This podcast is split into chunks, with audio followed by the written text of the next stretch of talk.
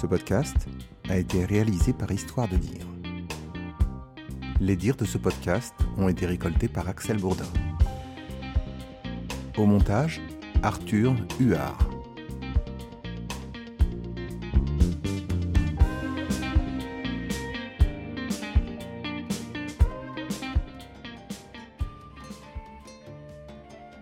Pour la toute première d'histoire d'entreprise, il nous fallait une longue histoire. Celle-ci démarre en 1935.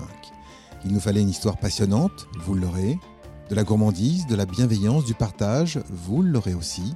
Nous sommes à Savigny-sur-Orge, dans un des magasins de la Reine Astrid, le célèbre chocolatier. Je suis en face de Christophe Bertrand, qui va brièvement se présenter. Alors bonjour, je m'appelle Christophe Bertrand, j'ai 58 ans.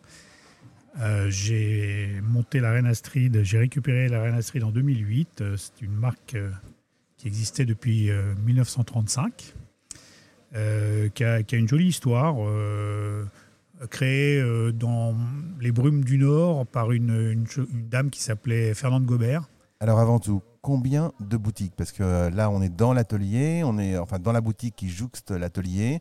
Donc c'est pour ça que tout au long de, de, ce petit reportage, vous allez avoir des bruits de machines qui créent le chocolat. Alors combien de boutiques, la Reine Astrid? Alors aujourd'hui, il y a huit boutiques, euh, en, uniquement en Ile-de-France, parce que j'ai appris un jour qu'il fallait être proche d'un centre logistique et que la logistique c'était essentiel dans ce métier. Donc euh, tout est autour de moi. Ok. L'histoire de la reine Astrid, ça débute quand? Alors en 1935, euh, Fernande Gobert, qui avait euh, des parents qui étaient dans le Nord et qui avait une chocolaterie dans le Nord, s'était installée à Paris. Et quelques années plus tard, donc en 1935, à la mort de la reine Astrid, elle a demandé à la royauté belge, parce qu'elle était fan de la reine Astrid, si elle pouvait donner son nom euh, à, sa, boutique, ce qui lui a été accordé par la royauté belge, sous réserve qu'elle fasse toujours des produits d'excellence. Et c'est comme ça euh, que cette petite marque est née, euh, avec toutes les difficultés que ça représentera euh, quelques années plus tard pour moi, de porter le nom d'une marque belge dans le chocolat. C'est qu'on n'est pas très copains entre Belges et Français là-dessus. Alors on n'est pas copains dans le chocolat parce qu'il y, y, a beaucoup de concurrence. Mais la première chose, Madame Gobert, elle, elle crée une boutique. Sa première boutique, elle l'ouvre quand? Directement avec la Reine Astrid Alors en fait, elle change le nom de sa boutique en 1935. Elle était rue de Washington à Paris. Euh, quelques années plus tard, elle s'est installée à Deauville parce qu'elle avait pas mal de clients rue Washington qui lui disaient euh, qu'ils passaient leurs vacances à Deauville et qu'ils auraient bien aimé la retrouver là-bas. Elle a été pendant 35 ans à Deauville. Euh, je crois même que un, un, prix Nobel de littérature a, écrit euh, un bouquin dans lequel il, cite le fait qu'en sortant de la plage, il prenait grand, plaisir à passer avec son fils euh, acheter des, des, sucreries chez la reine Astrid. Donc aujourd'hui, c'est encore euh, un passé qui fait que je m'interroge toujours sur la question de savoir si ça serait pas un peu rigolo d'y retourner. Alors même si, euh, même si on ne va pas faire chaque année euh, jusqu'à jusqu'à nos jours, mais en gros les, les grandes étapes de, de, cette aventure de la Reine Astrid, de cette marque d'abord jusqu'à on va dire jusqu'à ton arrivée et ta reprise de la boutique. Alors il y a trois femmes qui se sont succédées euh, jusqu'à moi, donc euh, je suis le premier homme à gérer cette enseigne. Euh, la, dernière, euh, Geneviève Salmon, l'a développée pas mal euh, en ouvrant une franchise au Japon, au Maroc. elle avait également une boutique en Roumanie. Et elle, elle, vendait pas mal aux États-Unis, à la grande épicerie de Paris, etc. D'accord. Alors, qu'est-ce qui s'est passé jusqu'à ton arrivée? Est-ce qu'il y a eu donc une étape au Japon Ça, c'est une, franchise? Oui, alors elle a franchisé euh, la marque au Japon et puis en fait, je pense qu'elle est allée un peu trop vite euh, dans son développement, euh, ce qui fait que finalement, elle s'est retrouvée un moment en difficulté, notamment parce qu'elle a ouvert au printemps Haussmann. Et au printemps Haussmann, il y avait la concurrence de la maison du chocolat à côté, il y avait Jean-Paul Evin qui était installé là aussi, ce qui fait qu'elle a eu quand même du mal sur une plage d'ouverture de 7 jours sur 7 de pouvoir euh, s'y retrouver. Et je pense que ça l'a mis en difficulté. Et c'est à ce moment-là que j'ai dû récupérer la marque à un moment où elle était euh, plutôt dans une phase de liquidation judiciaire. Alors toi, tu arrives en quelle année? Alors en réalité, euh, moi j'ai commencé dans le chocolat euh, après une expérience de patron d'un poney club. Et donc euh, en 2002, euh, après une formation euh, à HEC, j'ai fait un executive MBA.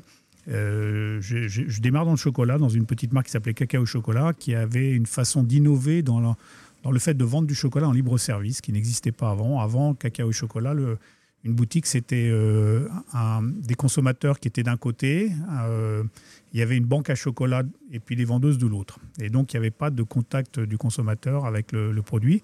On a tout, réinventé, cette façon de vendre le chocolat. Et alors, la petite anecdote qui est marrante, c'est que euh, je suis parti un jour faire un salon du chocolat à Pékin où j'ai rencontré Geneviève Salmon, la reine Astrid, qui faisait le même salon du chocolat. On a sympathisé, on a passé quatre jours ensemble. Et quelques années plus tard, à mon retour, euh, elle me dit Tiens, j'aimerais bien euh, qu'on discute ensemble euh, parce que je reçois des Américains qui ont besoin de. qui, aimeraient bien développer la reine Astrid aux États-Unis. Et puis j'aimerais bien voir un peu ton expertise. Et ces Américains, on les rencontre à l'hôtel Lutetia. Et ils venaient d'arriver la veille. Je leur dis Bon, qu'est-ce que vous avez fait hier? Ils racontent qu'en en fait, hier, ils ont été visiter des chocolateries à Paris et ils ont vu un truc qui était génial. Alors je leur dis, ah bon, ça s'appelait comment? Et ils disent, c'était, ça s'appelle euh, Cacao et Chocolat, je crois. Je dis, bah, c'est moi qui, en suis le dirigeant. Donc en fait, euh, ils, aimaient euh, la marque que j'avais dirigée, pas tout à fait la Reine Astrid à l'époque, et en tous les cas, pas la façon dont la Reine Astrid gérait son merchandising, son organisation et, sa façon de présenter les produits. Alors toi, tu, tu as une carrière qui a commencé par du sponsoring, me semble-t-il. Et puis, en fait, euh, quand tu quand arrives euh, cacao et chocolat, quand, euh, quand, tu sors de ce Poney Club, que tu fais ta formation, en fait, tu cherches un, métier passion qui va regrouper toutes les compétences que tu as réussi à acquérir dans, dans ta vie professionnelle. Oui, j'ai eu trois vies. Une première où j'étais dans le sponsoring sportif. je m'occupais d'organiser le marathon de Paris, des courses de bateau. Ensuite, j'ai été patron d'un Poney Club pendant plusieurs années. Et puis à chaque fois, euh, dans chacun de ces métiers, euh, il y a quelque chose qui revient tout le temps, qui est le fait de dire euh, mais non, mais ça c'est pas possible, ça se fait pas dans ce métier, on fait pas ça. Lorsque je suis arrivé dans le chocolat, de la même façon, j'ai commencé effectivement. On m'a dit non, mais bon, on fait pas ce, non, c'est pas comme ça qu'on fait, etc. Et justement, c'est ça qui est super intéressant, c'est d'amener une autre façon de voir les choses et de se dire, bah, en fait, si on fait pas ça, justement, on va le faire, non?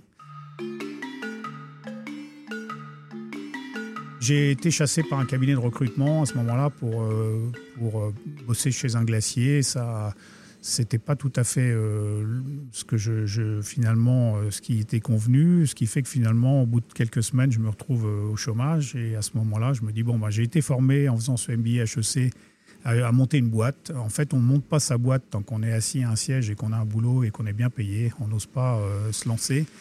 Et ben du coup, c'était le moment de se dire, allez, euh, ben, c'est le moment ou jamais, on va essayer de trouver euh, quelque chose à faire. Et c'est à ce moment-là qu'on euh, avait entamé ces discussions avec Geneviève Salmon et qu'elle avait besoin d'un petit coup de main pour mettre un peu de, jeunesse dans son concept.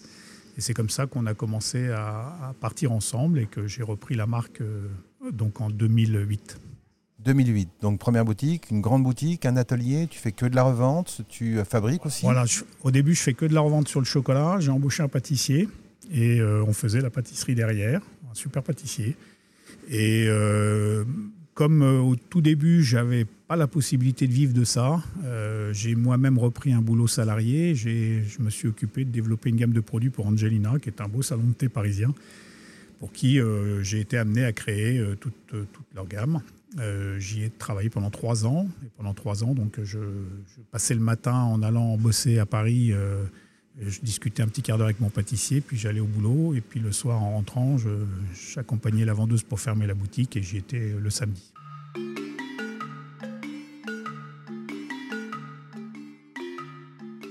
Trois ans comme ça, en ayant ce boulot de salarié et cette boutique de Meudon, est-ce que déjà, à l'époque, tu avais l'idée euh, de développer un réseau de boutiques? Oui, forcément. Euh, en, étant chez Cacao Chocolat, j'avais développé plusieurs boutiques et puis aussi à l'international. Donc j'avais pas mal de contacts à ce moment-là. Donc évidemment, ce que je voulais faire, c'était ce que j'avais fait avant et avec les moyens que j'avais. Euh, donc j'ai assez rapidement pris une deuxième boutique à Viroflay. À chaque fois, des fonds de commerce qui n'étaient pas forcément des chocolateries. Hein. Là, c'était un pressing. Euh, et, puis, euh, on a petit à petit comme ça euh, ouvert une troisième à Ville d'Avray ensuite, qui était une boutique de déco. Donc à chaque fois, ce sont des petits investissements, donc des crédits qui ne sont pas excessivement lourds. Alors justement, au niveau du financement de, ces projets, c'est euh, les copains, la famille, les petits crédits. En fait, à ce moment-là, en fait, tu prends beaucoup de risques parce que euh, je pense que peut-être que ton salaire, il servait aussi à payer des, crédits pour pouvoir tenir le coup. Et... Alors oui, effectivement, c'est que de l'autofinancement avec euh, pas d'argent. Donc on a, c'est pour ça que j'ai été quand même assez long à enfin voir le bout du tunnel il y a deux ans seulement donc pendant de longues années, euh, la vie d'un chef d'entreprise, c'est à peine un SMIC. Et, beaucoup de, réinvestissement. Dès qu'on a trois sous, on les remet dans la, dans la machine. Y compris effectivement euh, des copains qui viennent bosser, qui viennent aider à empaqueter euh, pendant les fêtes de Noël. Et, et, puis sans, tout ça, on n'avance pas. Ou alors, comme je le vois autour de moi, les gens font rentrer des fonds ce qu'on appelle de la love money, des gens qui viennent investir juste parce qu'ils trouvent que le concept est sympathique, mais en fait, ils ont perdu tout de suite euh, les, rênes de leur entreprise. Et moi, ça a été euh, quelque chose qui m'a toujours guidé, c'était d'être seul et de ne surtout pas faire entrer des gens. Pourtant, on me l'a proposé souvent. Euh, j'ai des valeurs qui sont difficilement compatibles avec des investisseurs. 2008 plus 3, on est euh, donc en, 2011, ouverture de la boutique euh, de Viroflay. Est-ce qu'elle est toujours ouverte aujourd'hui? Oui, euh, entre-temps, je l'ai revendu à, un, copain qui, ouvrait une torréfaction de café.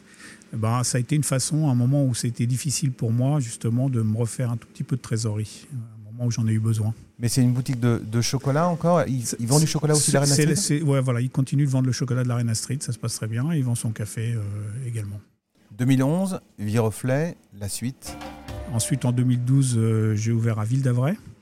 Euh, aussi une petite boutique toujours. Hein. Ça, ce sont des boutiques qui font à peu près 140 000 euros de chiffre d'affaires. Donc, ce sont des petits commerces. Alors quand même, on va donner euh, la boutique de Viroflay. Elle se situe sur l'allée principale qui va du pont de Sèvres jusqu'à Versailles. Oui, avenue de l'Europe. Et la boutique de Ville d'Avray, elle, c'est celle qui relie le côté Saint-Cloud au côté Ville d'Avray. C'est ça. Voilà, les deux boutiques, qu'on les situe, parce que les gens euh, qui écouteront euh, euh, ce podcast, eh bien, qu'ils puissent aussi aller profiter de la qualité de ces chocolats dont on va parler après. Mhm. Alors, on est en 2012, donc ouverture en 2011 de Viroflay. 2012, Ville d'Avray. Tu es toujours chez Angelina ou tu as quitté Angelina? Alors, c'est un moment où effectivement, je commence à me mettre seul euh, dans l'entreprise et du coup je me suis mis euh, vendeur dans, dans, la boutique de Meudon euh, pendant un peu plus d'un an. C'est moi qui ai fait la vente. Aussi parce que il y avait deux raisons. D'abord financièrement parlant, il n'y avait pas d'autre solution. Et puis il y a aussi une raison que j'avais vécue notamment au Poney Club, c'est que les salariés souvent vous disent mais tu sais pas, en fait, tu sais pas, euh, mais non, mais tu peux pas nous comprendre. Euh, Donc, à un moment, euh, en ayant fait pendant un an vendeur, je suis tout à fait capable de dire non, ça va, vous inquiétez pas, je suis rassuré, je sais qu'on peut le faire. Alors, donc, tu récupères Meudon, tu fais le vendeur pendant un an, tu fabriques du chocolat? Non, mais j'avais toujours mon pâtissier avec moi. Et puis, euh, donc à ce moment-là, je fabriquais pas. Et euh, mon sous-traitant, euh, un jour, me dit tiens, je vais. Il, était installé pas très loin, à 2 km de, Meudon. Et il me dit je vais commencer à faire des ventes privées, mais ne t'inquiète pas, etc. Ça va bien se passer, ça va pas te déranger. En réalité, il faisait des ventes privées dans son laboratoire. C'était pas sur vente privée, justement. donc, ça devenait mon concurrent principal. Et ce qui fait que je me suis dit bon, là, il y a il faut absolument que je, fabrique. Donc je me suis mis à la recherche d'un laboratoire, chose que je voulais pas faire au départ. Hein. Au départ, je voulais uniquement faire de la revente et m'occuper de, développer un réseau de boutiques, euh, pourquoi pas un peu d'international. Et finalement, ben, je suis revenu en arrière et je me suis dit, je vais, je vais chercher un labo et puis on va se mettre à fabriquer nous-mêmes et fabriquer le plus possible, être plus artisan que n'importe qui. Et c'est comme ça que j'ai trouvé à Savigny-sur-Orge euh, une, boutique laboratoire euh, qui était euh, avec un équipement qui était assez intéressant, assez grand, qui permettait justement de développer l'activité en faisant bosser beaucoup plus le laboratoire puisqu'il n'allait pas bosser que pour cette boutique mais également pour toutes mes boutiques. Et ce qui, ce qui s'est passé, qui était quand même assez intéressant, c'est qu'à ce moment-là, j'avais pas du tout d'argent pour acheter ce labo. J'avais pas un centime à mettre en apport à la banque. Donc j'avais tapé dans la main du cédant en lui disant euh, est-ce qu'on peut se mettre d'accord pour dire allez dans un an je vous rachète? Et puis euh, entre temps donc je monte tout de suite le dossier à la banque et la banque me dit non mais on vous finance 100%. Donc je m'y attendais vraiment pas et du coup on a accéléré la procédure et trois mois plus tard je rachetais la, la boutique laboratoire à Savigny-sur-Orge. Il y, a quelque chose qui me surprend quand même, enfin qui me surprend et que j'adore, c'est que en fait, tout au long de cette histoire de la reine Astrid, de cette chocolaterie, il y a des vraies rencontres humaines avec euh, une dame que tu rencontres euh, donc au Japon, avec euh, ces Américains qui te mettent la puce à l'oreille, avec ce monsieur de Savigny qui qui te fait confiance, avec ce banquier qui te fait confiance. Donc, je pense qu'il y en a sûrement d'autres. Parce que Il y en a d'autres, il y en a d'autres, puisque effectivement, j'avais rencontré un, type en lui vendant du matériel qui a monté une chocolaterie ensuite à, Rambouillet. Et puis j'avais aussi rencontré à Rome en faisant des dégustations de chocolat pour le club Criolo, un chocolatier qui s'appelle Franck Dobos, qui avait aussi des boutiques à Versailles et au Ménil-Saint-Denis par exemple. Et puis, euh, donc, euh, quelques années plus tard, ça devait être à peu près 2014-2015, euh, le gars qui avait ouvert à Rambouillet m'appelle et me dit Écoute, je voudrais revendre ma, boutique, je veux arrêter mon activité. Et c'est comme ça que ben, finalement, ça s'est fait sur une opportunité. Ce n'était pas forcément ma recherche, mais ça s'est fait comme ça. Rambouillet, c'est pas très loin, c'est toujours dans, dans, mon cercle logistique. Et voilà, j'ai repris Rambouillet. Et donc là, on est Meudon, Viroflay, Ville d'Avray, Rambouillet ensuite? Voilà, Rambouillet ensuite, oui. Et puis, euh, deux ans plus tard, euh, un copain, euh, donc le Franck Dobos en question, me dit écoute, il faut que je prenne ma retraite un peu plus vite que prévu. Est-ce que ça t'intéresse pas de reprendre mes boutiques? Donc je lui dis ben, une d'entre elles, je peux. C'était le Ménil-Saint-Denis, c'était pas très cher. Donc c'était toujours aussi dans mon périmètre entre Rambouillet et chez moi, ça se passait bien jusque là sur le plan logistique. Et euh, donc là-dessus, on se met d'accord. Et puis, il me proposait aussi la boutique de Versailles, qui pour le coup est un gros morceau, parce que là, il faisait de la pâtisserie. Et en pâtisserie, je suis, pas, je suis d'abord un chocolatier, beaucoup plus qu'un pâtissier. Et donc, c'était un gros morceau quand même à avaler. Donc, je lui dis, écoute, Versailles, je ne vais pas y arriver. Je n'aurai jamais les financements pour ça. J'ai suffisamment de dettes comme ça. Euh, voilà. Et puis un mois avant, avant le moment fatidique où il fallait qu'il s'arrête, il, me relance en disant il faut qu'on fasse quelque chose, fais quelque chose pour Versailles. Donc je lui dis je n'y arriverai pas, sauf si c'est toi qui fais la banque. Donc euh, tu me fais une sorte de, crédit vendeur. Et puis euh, c'est parti comme ça. il m'a, c'est lui qui fait le banquier. Donc je lui paye chaque année des royalties. Euh, jusqu'au moment où j'aurai financé la totalité de la valeur du fonds de commerce. Euh, donc encore une fois, un type qui m'a fait confiance. Et puis euh, voilà, et l'année dernière, encore deux petites histoires. une de mes salariés que, que, que j'ai depuis le début ici à Savigny me dit j'aimerais bien me rapprocher de Fontainebleau où j'ai mes amis. mais est-ce qu'on peut faire ensemble un projet? Parce que toute seule, je n'oserais jamais. Donc on a ouvert une boutique à Moret-sur-Loing. Et puis euh, un de mes confrères euh, m'appelle en janvier 2021 en me disant j'ai une boutique euh, à céder à Paris parce que en fait j'en ai trop puis Paris j'en ai assez comme ça. évidemment elle marchait un peu moins bien que les, autres. donc est-ce que ça t'intéresse? J'avais décidé de plus être à Paris parce que c'est très compliqué Paris. Mais quand même sur le plan de la communication c'est pas négligeable d'y L'attaché de presse a besoin de pouvoir dire qu'on est à Paris. Donc, euh, on a repris la boutique rue de Verneuil. Donc, aujourd'hui, si j'ai bien compris tout à l'heure, tu as revendu euh, dans, dans, ce laps de temps la boutique de Viroflay. Aujourd'hui, tu as combien de boutiques? Donc, aujourd'hui, il y en a 8, avec euh, une petite particularité. En 2017, j'ai proposé, je voulais me séparer de Rambouillet, qui, sur lequel j'avais des difficultés, parce que, bon, en fait, tout simplement, on ne surveillait pas suffisamment bien. Euh, et euh, la, vendeuse qui était, je lui ai proposé euh, la nouvelle qui venait d'arriver, qui en quelques semaines a fait de la croissance.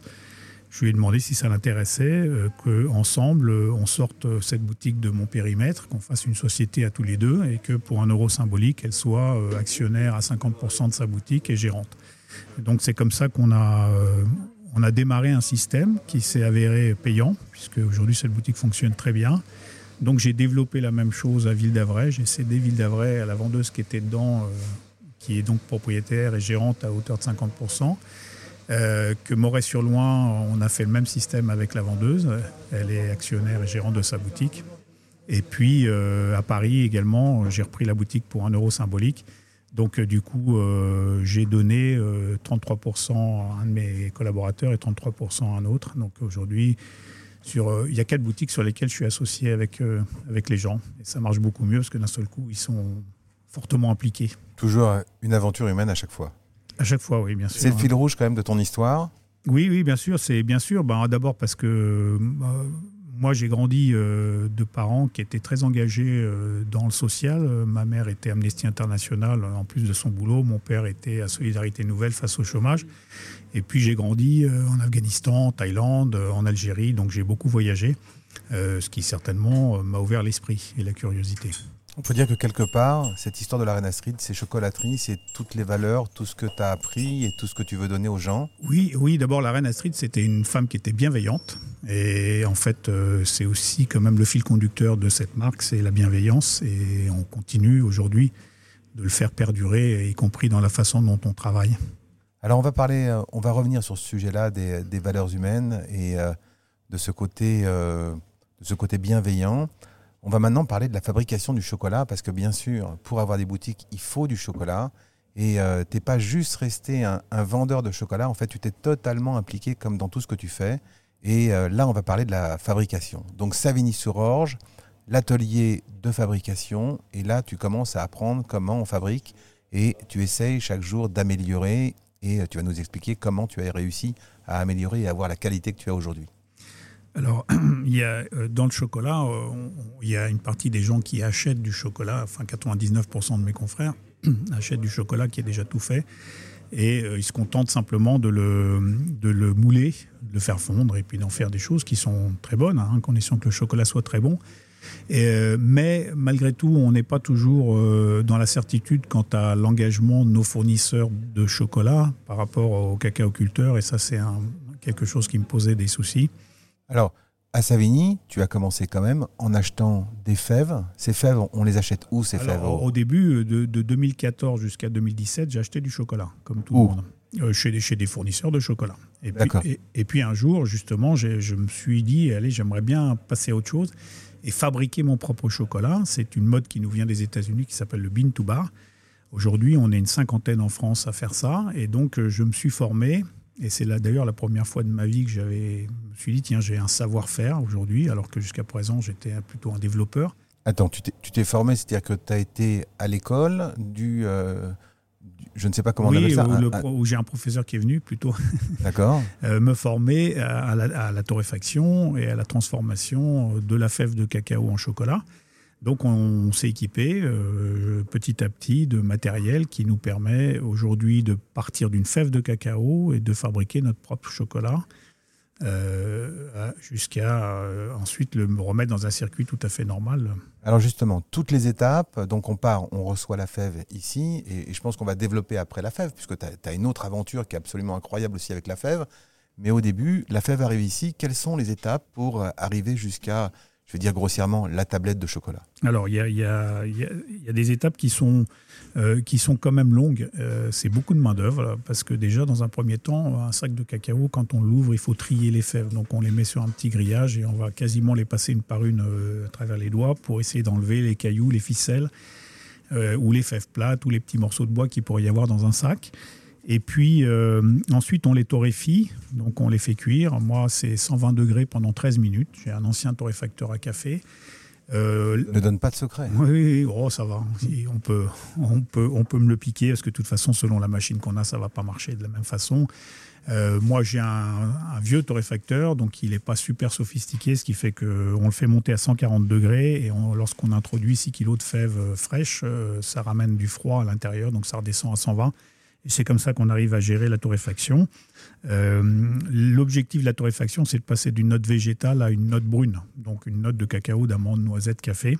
Une note végétale. Voilà, la, fève, elle a une note qui est végétale. Quand on goûte une fève crue, on, a une note d'olive, euh, d'amande de, très verte. Et puis quand on la torréfie, ben, d'un seul coup, on a une note de café. D'accord, la note, c'est le goût. Le goût, oui, c'est ça. Une fois qu'on a donc cuit la fève, on va la mettre dans ce qu'on appelle une conche. C'est une, espèce de moulin avec des roues en pierre qui, qui tournent sur un fond en pierre. Et dans cette graine, qui s'appelle le gruet, il y a du gras, la matière grasse, le beurre de cacao.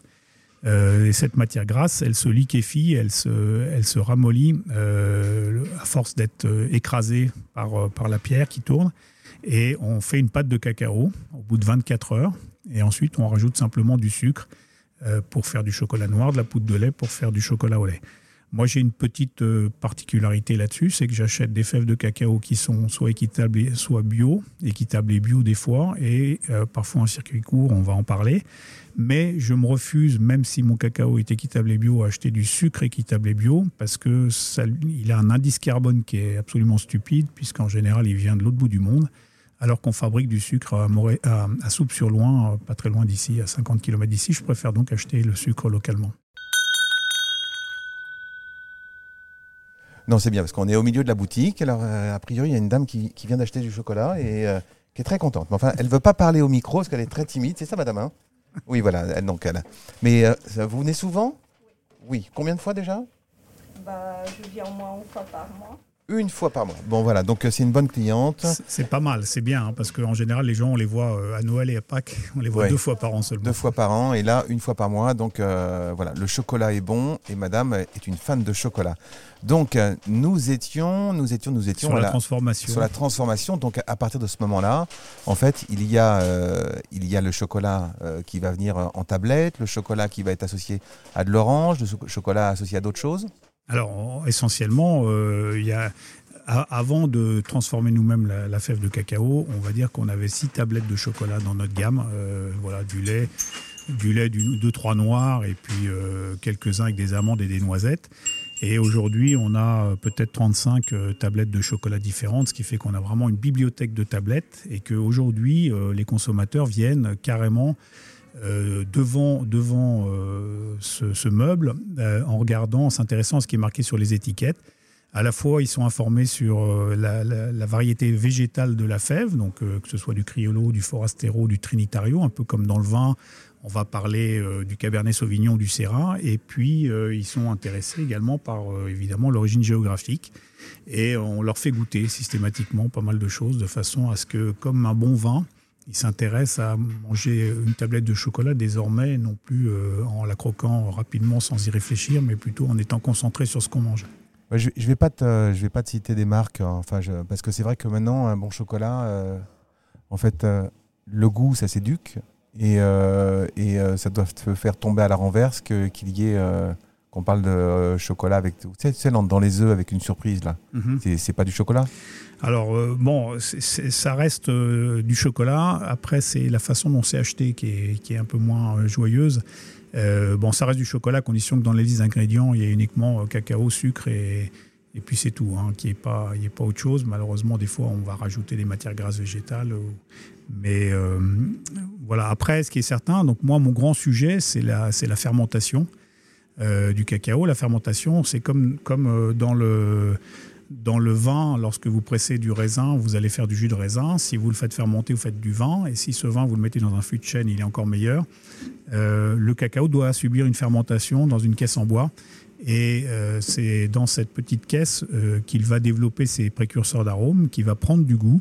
C'est à peu près six jours dans une caisse qui nécessite d'être organisée en coopérative. Et euh, c'est cette organisation qui va permettre qu'on on, donne de la valeur au chocolat grâce à la fermentation. Et ce qu'il faut savoir, c'est que dans 90% des cas dans le monde, le cacao n'est pas ou est mal fermenté.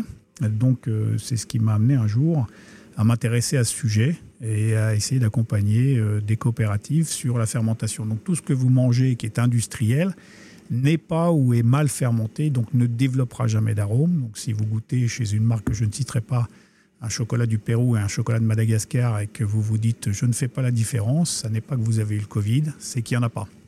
D'accord, donc euh, c'est vraiment, c'est comme la cuisine, c'est comme les... Euh, c'est comme les fromages, c'est comme tout ça. Qu'il y a les artisans, il y a, il y a, les gens qui les fabriquent, et puis il y a les gens qui, qui les industrialisent et, euh, et, qui retirent, en fait, qui font un, un, goût très normé, on pourrait dire. C'est ça. Il faut, malheureusement, il, faut euh, être consensuel. Pour l'industrie, il faut être consensuel, il faut plaire au plus grand nombre. Et puis, il faut, euh, il faut se dire aussi, surtout, que c'est à chaque étape de la chaîne que ça se passe, c'est-à-dire qu'on ne fera jamais du bon chocolat sans bon cacao. Donc, il faut qu'on ait des cacaoculteurs qui soient formés et qui pratiquent une bonne, un bon post-récolte. D'accord. Alors, nous, nous, on voulait un truc qui vit, hein. on, voulait, on voulait être euh, au cœur de l'action. Euh, on peut dire qu'il y a un peu de bruit, donc là, on a éteint un congélateur, il y a la machine à café qui part, c'est pas grave on reprend, donc on en était à la fermentation et euh, donc au sucre que tu achètes euh, à côté. À côté. Et j'ai une question, est-ce que tu sais, il y, a une boutique à Paris qui fait des produits à la pâtisserie avec un indice glycémique bas. Est-ce qu'on mhm. arrive aussi à faire du chocolat sans sucre ou avec un indice glycémique bas? Oui, on fait d'abord, il y a deux sans sucre. Il y a un sans sucre où on n'en met pas du tout, c'est un 100% de cacao. Et Immangeable non, c'est pas mangeable. Non, non. Euh, en manges un petit carré tous les jours, c'est un coupe fin. Euh, et puis au bout de deux jours, trois jours, ça devient ton. ton tu t'y fais au goût. C'est comme le café. Euh, tu le buvais avec du sucre il y a quelques années, puis aujourd'hui, tu le bois sans sucre. Et euh, on a aussi du, chocolat pour les diabétiques avec un faux sucre qui s'appelle le maltitol. Et puis on peut faire aussi, effectivement, avec. Des sucres différents, mais qui pour le coup changent le goût. Moi, ce qui m'intéresse, c'est le goût d'abord. Et donc, on fait tous les chocolats à 75% de cacao, donc 25% de sucre. Toutes mes tablettes sont faites de la même façon. Je ne triche pas sur le goût. Ce qui m'intéresse, c'est pas de plaire au plus grand nombre de consommateurs, c'est que chaque chocolat parle en fonction de son terroir, en fonction de la façon dont il a été fermenté. Et donc, à chacun de faire son chemin euh, dans ce choix, euh, en se disant, bah, celui-ci, je l'aime pas, il est trop amer. Ce n'est pas moi qui vais chercher à mettre plus de sucre pour le rendre plus doux euh, et ben, qu'il passe sur celui d'à côté. Et puis il y en a d'autres qui vont apprécier l'amertume. Donc je, je, triche pas sur la recette et ils sont tous faits de la même façon. Mais alors les gens qui viennent ici, qui n'ont pas l'éducation de ce goût, qui n'ont pas euh, euh, ce, goût du chocolat. Ils se la font, ils se la font en ce moment, ils se la font. Hein. Je, peux, je, peux, dire que ça, ça évolue beaucoup. Les consommateurs, aujourd'hui, il y, y, a encore une fois, il y a cinq ans, il y avait cinq tablettes. Euh, et on était tout à fait infoutu de leur dire euh, d'où ça venait, qu'est-ce qu'il pouvait y avoir comme particularité, parce qu'en fait, il n'y en avait pas vraiment beaucoup. Euh, aujourd'hui, c'est très segmentant en termes de goût, mais justement, ils se le font, et quand ils commencent à goûter nos tablettes, ils ne peuvent plus passer à autre chose. C'est terminé, on a peut-être un jour ou deux d'acclimatation à un goût qui est assez prononcé, et ensuite on ne passe plus sur du chocolat industriel, c'est impossible. Alors, euh, là, tu nous as expliqué comment on fabriquait le chocolat, mais euh, juste avant euh, cette fabrication, avec la fève, il y a une autre aventure, puisque en fait, les fèves, elles viennent. Là, on est devant justement le meuble où il y a toutes ces tablettes de chocolat, et je vois Panama, Haïti, Cameroun, Colombie, Inde, Philippines, Madagascar et, bien d'autres pays. Et on va parler d'une autre aventure maintenant qui regroupe les mêmes valeurs, hein, des valeurs humaines, des valeurs de risque aussi, c'est cette aventure incroyable du Cameroun. Alors, l'aventure du Cameroun, elle a commencé parce qu'en 2010, euh, le conseil départemental des Hauts-de-Seine, j'étais à Meudon à ce moment-là, j'y suis toujours d'ailleurs, a initié un programme d'aide au développement en Haïti en essayant d'accompagner euh, les coopératives sur la fermentation du cacao. Avant 2010, les Haïtiens ne fermentaient pas leur cacao, il était vendu 70 centimes du kilo aux Américains qui enrobaient des sneakers ou des, des Hershey bars. Euh, et en les accompagnant, les organisant en coopérative, en faisant fermenter leur cacao. Aujourd'hui, ce cacao haïtien, il est vendu 2,20 euros le kilo, il est équitable et bio. Donc on a multiplié par 3, juste par le fait de passer le cacao dans un bac en bois pendant 6 jours, les revenus des planteurs. C'est quand même pas négligeable. Et cette histoire que j'ai accompagnée en Haïti, euh, un jour, euh, en 2017, une femme qui s'appelle Aristide Chemchua au Cameroun m'écrit de sa brousse avec Facebook euh, où elle capte la 3G au milieu de la forêt, alors que moi j'habite dans la vallée de Chevreuse et je capte rien du tout. Allez comprendre. Et elle m'écrit en me disant voilà, j'aimerais bien vous vendre mon cacao. pourquoi elle m'écrit à moi? Elle m'écrit à moi parce que je m'appelle la reine Astrid et qu'elle s'appelle Aristide. Et elle se dit, c'est marrant, il y a une proximité de nom. On a communiqué pendant un mois et demi sur Facebook. J'étais persuadé de parler à un homme parce que Aristide, pour moi, c'est un nom d'homme, alors que c'était une femme. Et elle était sûre de parler à une femme, puisque pour elle, la reine Astrid, ça ne peut pas être autre chose qu'une dame. Donc c'était assez marrant parce qu'on a eu pendant un mois et demi des, drôles de quiproquos. Et euh, cette femme, je lui dis écoutez, moi, je, vous avez de la chance, vous êtes tombé sur un des rares qui achète des fèves de cacao. Je veux bien vous acheter votre cacao parce que l'histoire. Euh, ça me fait, ça me fait rire. Et euh, simplement, je ne vais pas vous envoyer de l'argent comme ça, on ne se connaît pas, et je me méfie quand même un peu des, histoires avec l'Afrique où il faut envoyer de l'argent. Donc, si vous prenez le risque de me l'envoyer, je vous promets, je vous paye. Et cette femme a donc emprunté 700 euros qui correspondent à 10, 10 mois de salaire pour elle, autour d'elle, pour expédier 200 kilos de fèves de cacao que j'ai reçu, je me suis dit, voilà, cette femme a pris un risque considérable que moi, je n'ai pas voulu prendre et qui n'aurait pas été si considérable que ça. Donc, je lui dois euh, mon prochain voyage. Euh, donc, en mai 2017, euh, on est parti au Cameroun avec un certain nombre de confrères. Et c'est là qu'on a commencé à, Moi, je me suis dit, tiens, j'aimerais bien aider ces gens. le peu de choses qui, qui a effectivement ils sont tellement bas en, connaissance et en niveau de, savoir-faire que le peu de choses que je vais faire, ça va les aider. Madame Aristide, elle est toujours là aujourd'hui Enfin, tu es toujours en relation avec elle? Oui, carrément, oui, bien sûr, puisqu'en fait, euh, donc, euh, je les ai accompagnés. On a monté une coopérative.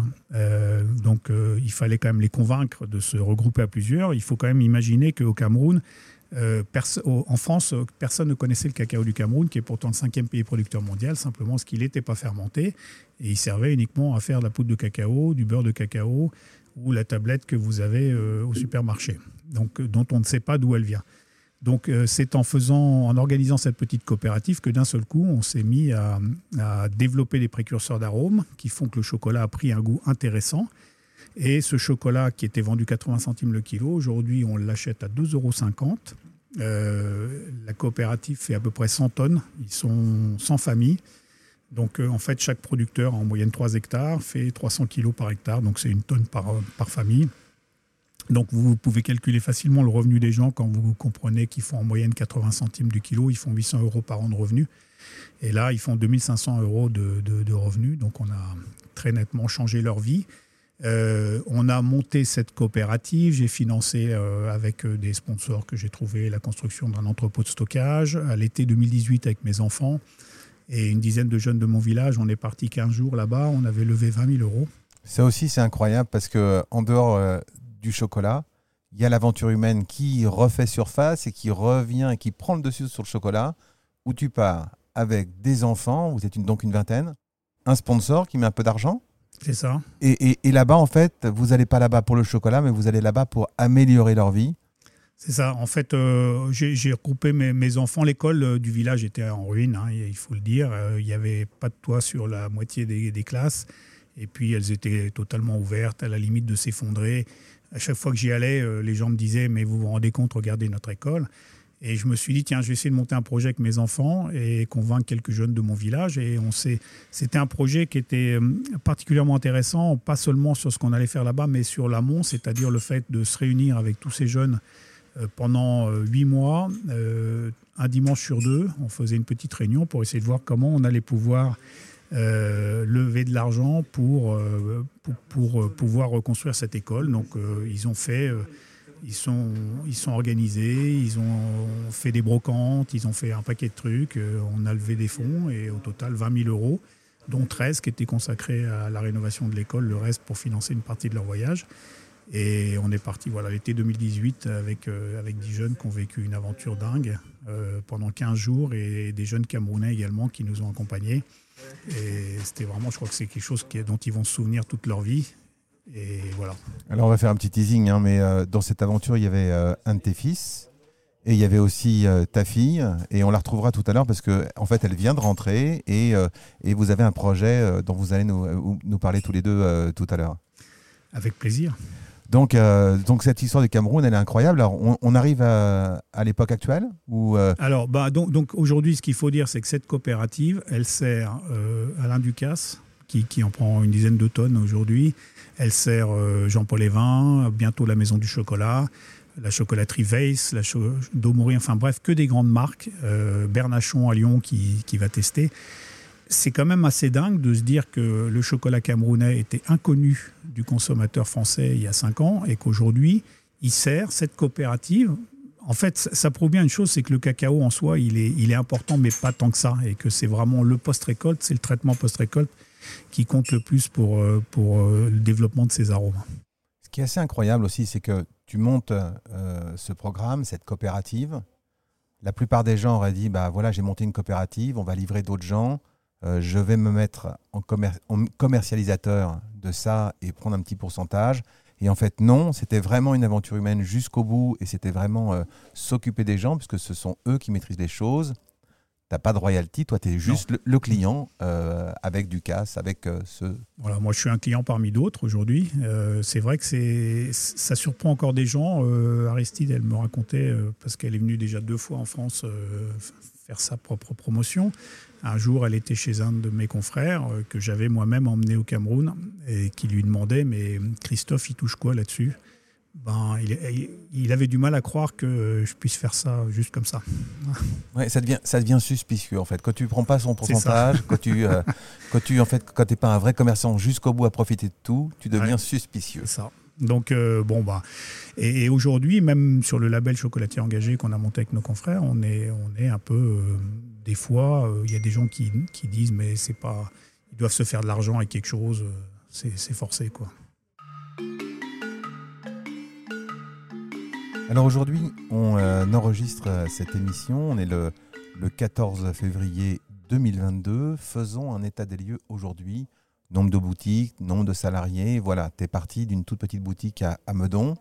Alors aujourd'hui, on en est où? Alors salariés, nombre, euh, je ne sais pas, de, matériel, de surface, de magasins, de, de, fournisseurs. Vas-y, fais-nous un ma logistique est un peu compliquée. J'ai trois petits labos, même peut-être euh, trois et demi d'ailleurs. Euh, donc, euh, on fabrique à, Meudon de la pâtisserie, on fabrique à Savigny-sur-Orge le chocolat, on fabrique une partie du Bean to Bar à Sangeville, au sud de Chartres. Et puis, ma collaboratrice avec qui j'ai monté une boutique à Moret-sur-Loing voulait avoir une petite production aussi.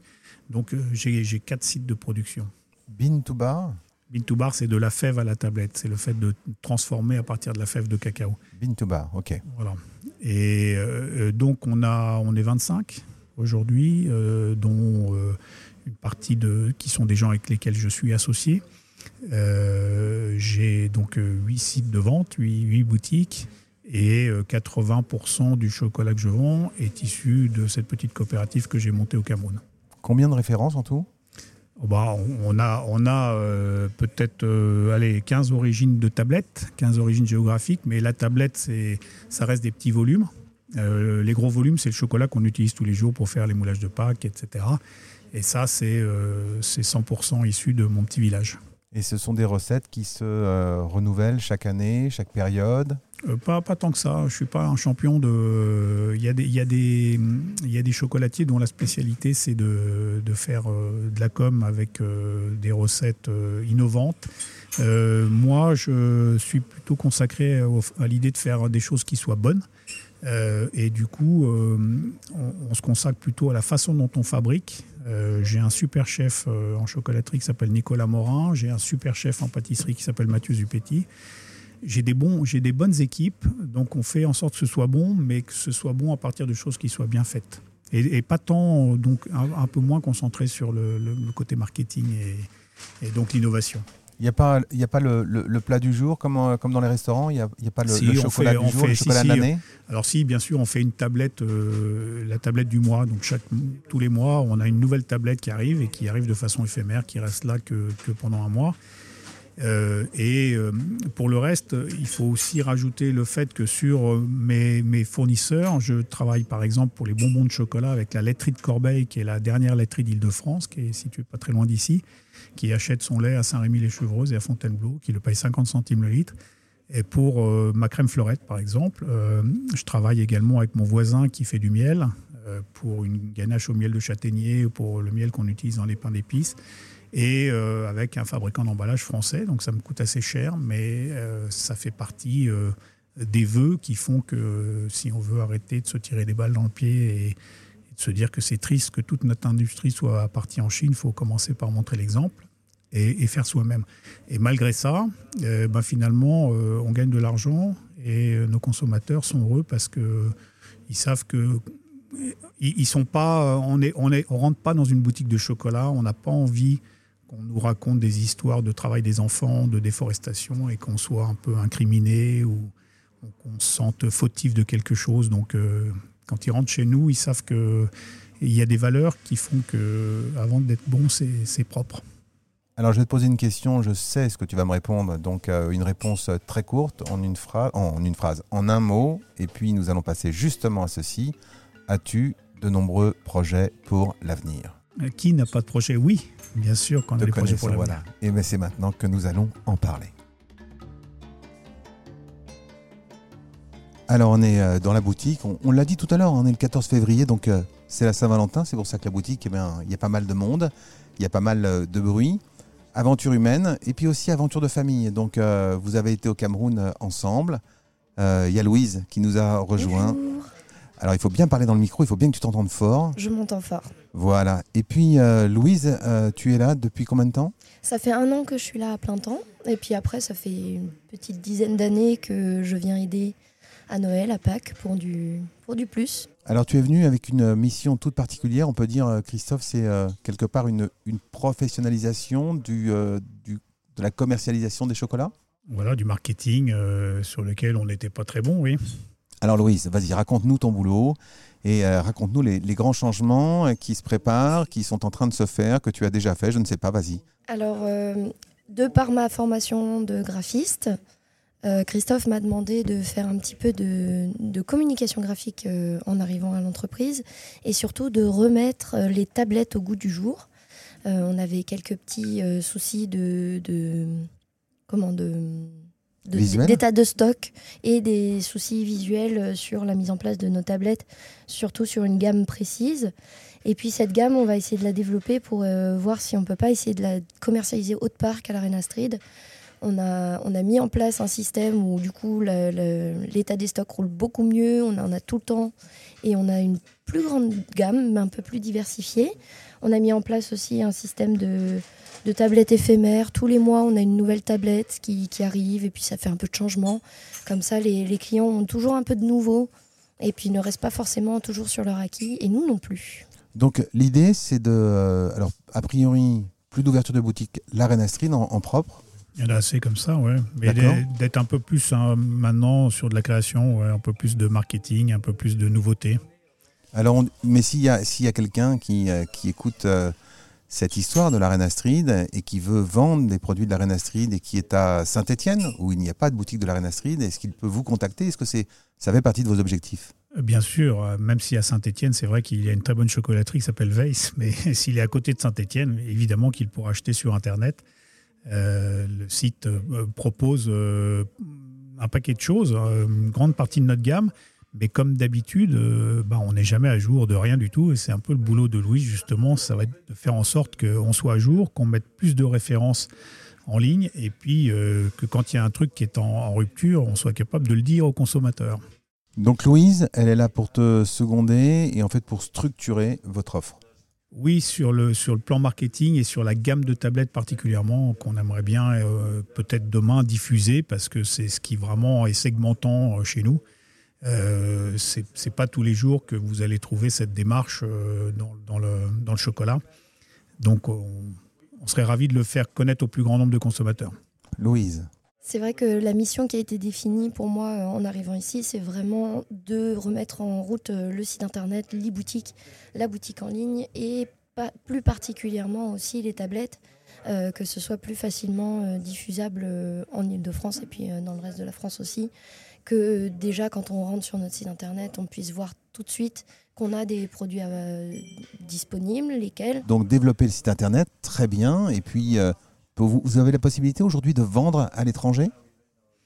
Euh, oui, mais en fait, on ne va pas se forcer là-dessus. J'ai eu quelques mésaventures à l'étranger, donc euh, avec des clients qui finissent par ne pas vous payer. Donc, euh, on va, on se force pas. On a tellement d'autres choses à faire déjà sur notre territoire à développer, et particulièrement encore une des missions de Louise, c'est encore une fois cette idée qu'elle, elle n'a pas été formée avec un CAP de chocolatier, donc euh, pour elle, euh, les choses qui ne se font pas, elle ne sait pas ce que ça veut dire. Euh, donc, elle va essayer aussi de bouleverser aussi nos codes en en taquinant un peu notre chef sur un certain nombre de choses. On est en train de commencer à faire nos propres moules pour pouvoir essayer de faire des, toutes sortes d'idées, parce qu'elle n'a pas une formation de chocolatière à l'origine. En fait, elle arrive avec toute sa jeunesse et quelque part positivement, mais elle dérange, hein, elle, elle bouscule les choses. Enfin, ces, ces jeunes qui arrivent avec une envie de développer, ils bousculent les choses, ils nous remettent euh, en question, ils te remettent en question. Et en fait, euh, c'est bien de les écouter parce qu'on on évolue. On essaie de les écouter, oui. Tu essaies de les écouter. Est-ce que tu pourrais résumer en quelques mots les, les valeurs de l'entreprise? Quelles sont les valeurs qui sont euh, les tiennes, qui sont celles de l'entreprise et qui sont des valeurs que tu demandes à tous ceux qui travaillent avec toi, qu'ils soient, euh, qu'ils soient fournisseurs ou qu'ils soient collaborateurs et même à la limite les clients Quelles sont ces valeurs que tu as envie de partager avec eux? Euh, bah, le fait, euh, alors, je pense qu'une des, un des quelque chose qui revient tout le temps chez moi, c'est la liberté. La liberté de faire des choses qui ne se font pas, de ne pas avoir d'investisseurs, donc de ne pas avoir de limites, pas de freins, euh, y compris de faire des choses qui, économiquement parlant, sont pas très malines. Mais ma foi, il faut aussi que nos salariés se fassent plaisir. Euh, et puis, euh, et puis, et puis, et puis, et puis. euh, Je rajouterais l'intégrité, dans le sens où Christophe a toujours essayé quand même de tenir des valeurs euh, qui sont les siennes au niveau euh, humain euh, par rapport à, nos, à nos cacaoculteurs, euh, aussi par rapport à, à ses salariés. Là, on a des, un système, presque un système de franchise où les vendeuses sont, sont en grande majorité pas, elles sont égalitaires. elles sont égalitaires euh, euh, au niveau de, leur, de la propriété de leur, leur entreprise. Euh, Il y a une, une égalité de salaire aussi même au sein de l'entreprise. Il n'y a pas beaucoup de différence entre un- les niveaux de salaire entre un apprenti et entre, entre le, le grand chef euh, chocolatier. C'est pas non plus euh, des Alors, grands écarts. pour lui. Donc les valeurs, euh, la bienveillance, l'humanité, euh, le partage. Et surtout faire bon. Euh, le- mon sujet, c'est vraiment qu'on fasse bon, mais qu'on le fasse bien. Est-ce que tu as euh, une phrase, ou est-ce que vous avez, alors peut-être Louise, une phrase qui euh, résume euh, l'entreprise, qui résume euh, votre aventure? Bah, c'est une phrase qu'on a essayé de remettre un peu sur nos packaging parce qu'elle n'était pas très visible. C'est humain, local et bon. Je pense que ça résume bien euh, l'âme de l'Arena Astrid euh, maintenant qu'elle est, euh, est gérée par Christophe. Je crois qu'on peut finir sur cette phrase-là. Merci à vous. Et j'espère que ce podcast, ce format de podcast, eh ben, va éclairer les clients, les fournisseurs et les collaborateurs qui croiseront, qui auront la chance de croiser sur leur route la chocolaterie, la Reine Astrid. Merci à vous deux. Merci, Merci, Axel. Axel. Alors, je ne me voyais pas partir de la Reine Astrid sans euh, interviewer, sans faire parler euh, une salariée. Et elle aussi, elle a une histoire. Bonjour Justine. Bonjour. Alors donc toi, tu es arrivée ici, tu étais, euh, tu es ou tu étais en apprentissage? J'étais en apprentissage. J'ai passé un CAP en chocolaterie. D'accord.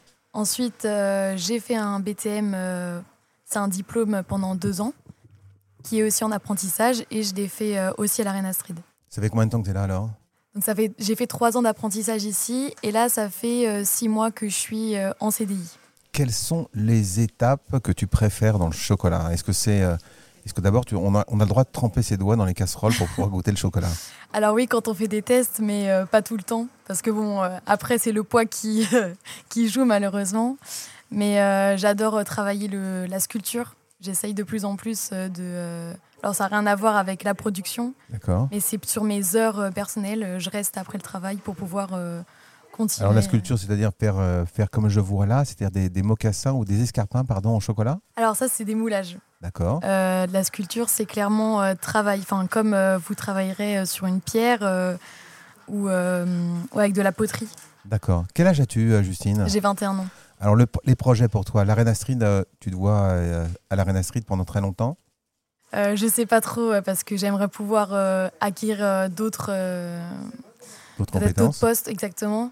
Ok, alors tes objectifs en chocolaterie, est-ce que tu as, je sais pas, un diplôme, un concours Est-ce que tu as des choses que tu vas faire? Bah, justement là, je, suis en train de préparer un concours de la Coupe de France de chocolaterie 2022. Euh, ça se passe le 26 mars, donc c'est sur le thème de Molière. D'accord. Et euh, donc euh, je suis en train euh, de, de préparer ça, rester tous les soirs pour pour euh, faire euh, pour faire la sculpture. Tu lis du Molière? Pas du tout. Pas du tout. donc, euh, J'ai un petit peu étudié, donc euh, je connais quelques, euh, quelques pièces, mais après, il faut se renseigner justement pour le concours en question, essayer de voir de, de quoi on parle. Quoi. Alors là, pendant, pendant une, une grosse heure, on a parlé avec Christophe, avec Louise, des valeurs de l'entreprise, de l'histoire.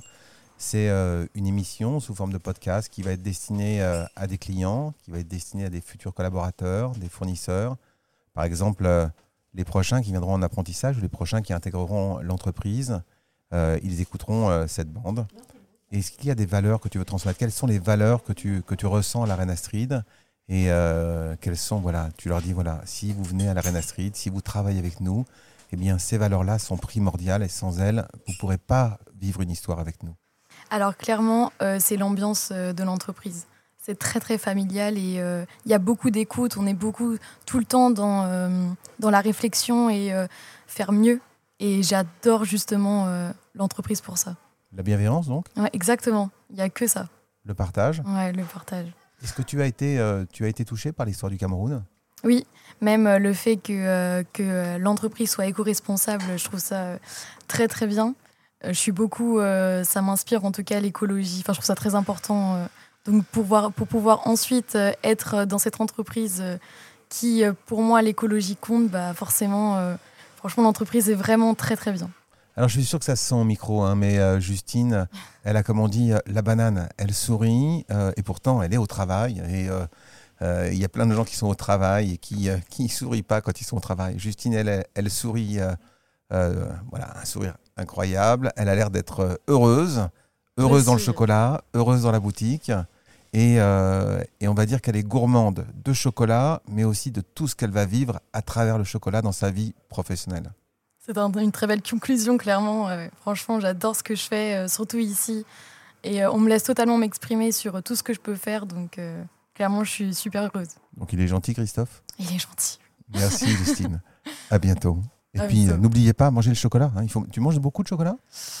Oui, malheureusement, oui. oui, mais c'est quand même. Alors, c'est quoi ton chocolat préféré? Je dirais que c'est le praliné. Le, praliné, je pourrais vraiment manger toute la journée, mais il y a un moment où il faut se stopper. C'est euh, franchement, si vous êtes dans le coin de Savigny-sur-Orge ou dans le coin euh, d'une des boutiques, n'hésitez pas, venez les voir, venez euh, parler chocolat. Cette passion, elle se ressent tellement fort, c'est tellement agréable. Justine, merci beaucoup. Ils sont tous comme ça, les employés ici? Oui. Oui. Merci. Merci.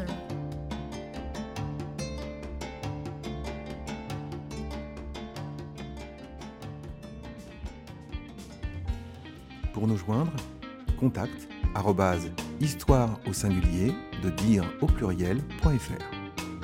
Retrouvez-nous sur toutes les plateformes d'écoute en streaming. Rejoignez-nous sur les réseaux sociaux, Instagram, Twitter, Facebook en nous recherchant sous le nom Histoire de dire.